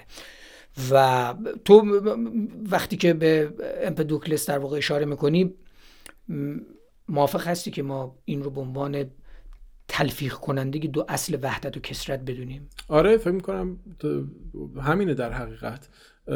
یعنی این همه فیلسوفای قبل از اون تالس و دیگران خیلی کوشیده بودن که این داستان عناصر رو به یک گونه ای توضیح بدن که یک عنصر اصلی وجود داره. این میگه اصلا اگر ما به عنصر اصلی فکر بکنیم نمی‌تونیم این مشکل ادراکات و مشکل خرد رو حل بکنیم.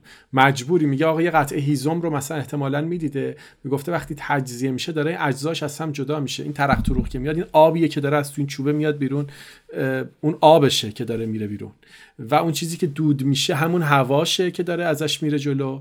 آتش هم که داریم می‌بینیم اینم آتش که داره میاد و اون چیزی هم که باقی میمونه خاکشه. یعنی این چهار تا عنصرش از هم جدا شدن تموم شد. چوب از بین رفت. بعدا دوباره اینها با هم جمع میشن در یک درخت دوباره تبدیل به چوب میشن. و به حال معتقد بود که دو تا نیروی جداگانه هم که تو طبیعت هست که همون چیزی که تو گفتی مهر و کینه اگر این دو تا نیرو نباشن یعنی انگار قوانین فیزیک رو ما الان چهار تا نیروی اصلی داریم. ایشون دو تا نیروی اصلی گذاشته بوده. اندیشه ها خیلی اندیشه های درخشان یعنی بدون علم بدون ابزار علمی اینطوری فکر کردن اصلا اصلا شوخی نیست. واقعا واقعا آره، بعد راسل هم یه جای اشاره کرده که یک نمونه حداقل نیروی گریز از مرکز رو ایشون مثل که کشف کرده در واقع آزمایش فنجان پر از آب بله بله بله بله. آتشگردانا میچرخونن. بعد یه آزمایش هم در رابطه با اثبات اساسا هوا به عنوان یک عنصر مادی داشته با اون بگو آزمایش سطل وارونه. نمی‌دونم اینجوری بندازید. آره یه آزمایش سطل وارونه که سطل وقتی اینجوری بذاری توش آب نمیره در واقع توش چون از هوا پر میشه. و همین داستان رو بازم با یک نی در واقع داشته و دستشو میذاشته روش و امتحان می‌کرده میگه به این سوراخ‌ها که بگیری هوا رد بله، نمیشه. بله، بله.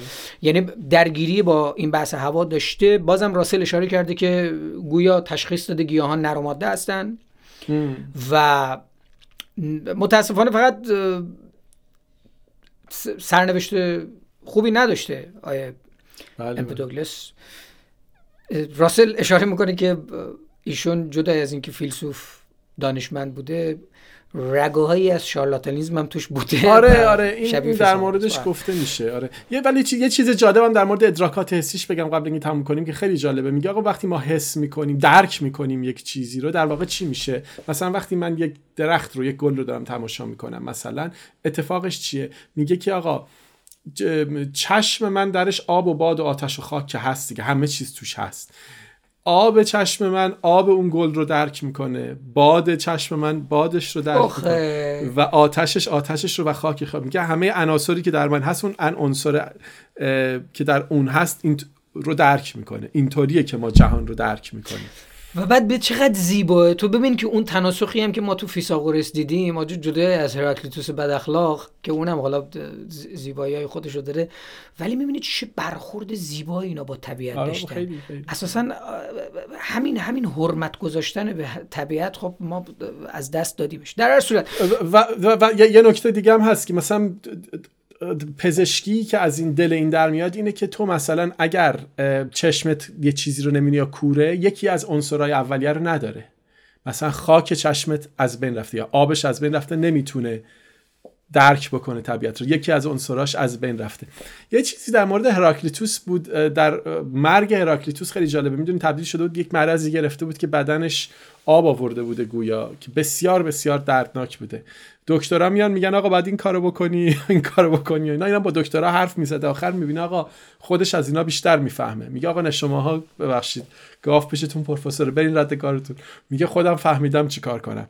یه سری در کود خودش رو دفن می‌کنه. زیر خورشید. میگه این کود خورشید هم میتابه. داغ میشه. این آب بدن منو می‌کشه. من خوب میشم. که البته در میمیره. این باعث میشه که تج... ولی این که حاضر میشه در یک همچین تجربه بره و خودش رو توی همچین حالتی قرار میده این این اصلا خودش نشون میده که اینا آدم خاص بودن. اصلا خیلی تکون دهنده است. تکان آره، آره. است. نه بعد همین امپدوگلس هم در واقع جایی اونجا که راسل داره اشاره می‌کنه به شارلاتان بودنش شاید منظورش از اینم به این نکته هم هست که امپدوکلس در واقع به شکلی ادعای خدایی می‌کنه. اما جمله جمله خیلی جالبیه که من اینو به عنوان پایان بندی دیگه اشاره بکنم و بحثمون رو تموم بکنیم. میگه من در میان شما خدای جاودانم. اکنون دیگر فانی نیستم. از من حاجت و غیبگویی و یه سری چیزها هم اسم می‌بره می‌خواهند. مردم را دنبالش را میافتادن که غیبگویی بکن ما رو شفا بده. بعد میگه ولی چرا من چنین می‌گویم؟ آیا امر مهمی است که من از حدود انسان انسان فانی فراتر رفته باشم؟ یعنی این می‌دونه گویا الان اون چیزی که ما داریم از این ترجمه داریم می‌فهمیم اینه که گویا می‌دونه که به چیزی داره اشاره می‌کنه که افراد دیگه اینو متهمش می‌کنن. و همون بحث تشابه همون بحث خدایوارگی که ما امروز مدام داریم بگیم بله ما قراره که از انسان خارج بشیم و تبدیل به موجودی بشیم که اون موجود نزدیکی به اون ایده خدایگانی که در ذهن ما هست. آیه امپدوگلس برای اینکه اثبات بکنه که در نهایت خدا هست متاسفانه ایده بدی به ذهنش می‌رسه و میره در دهانی آتش فشان و خودش از اونجا پرت می‌کنه. بله بله بله. بریای عزیز بسیار ممنون. ما فکر می‌کنم حدود دو ساعتی بحث کردیم. این گفتگو رو عزیزان می‌تونن در فضای مجازی و توییتر نمی‌دونم یوتیوب اسپاتیفای و جای دیگه ببینن و بشنون. امیدوارم که مفید باشه. زنده باشید.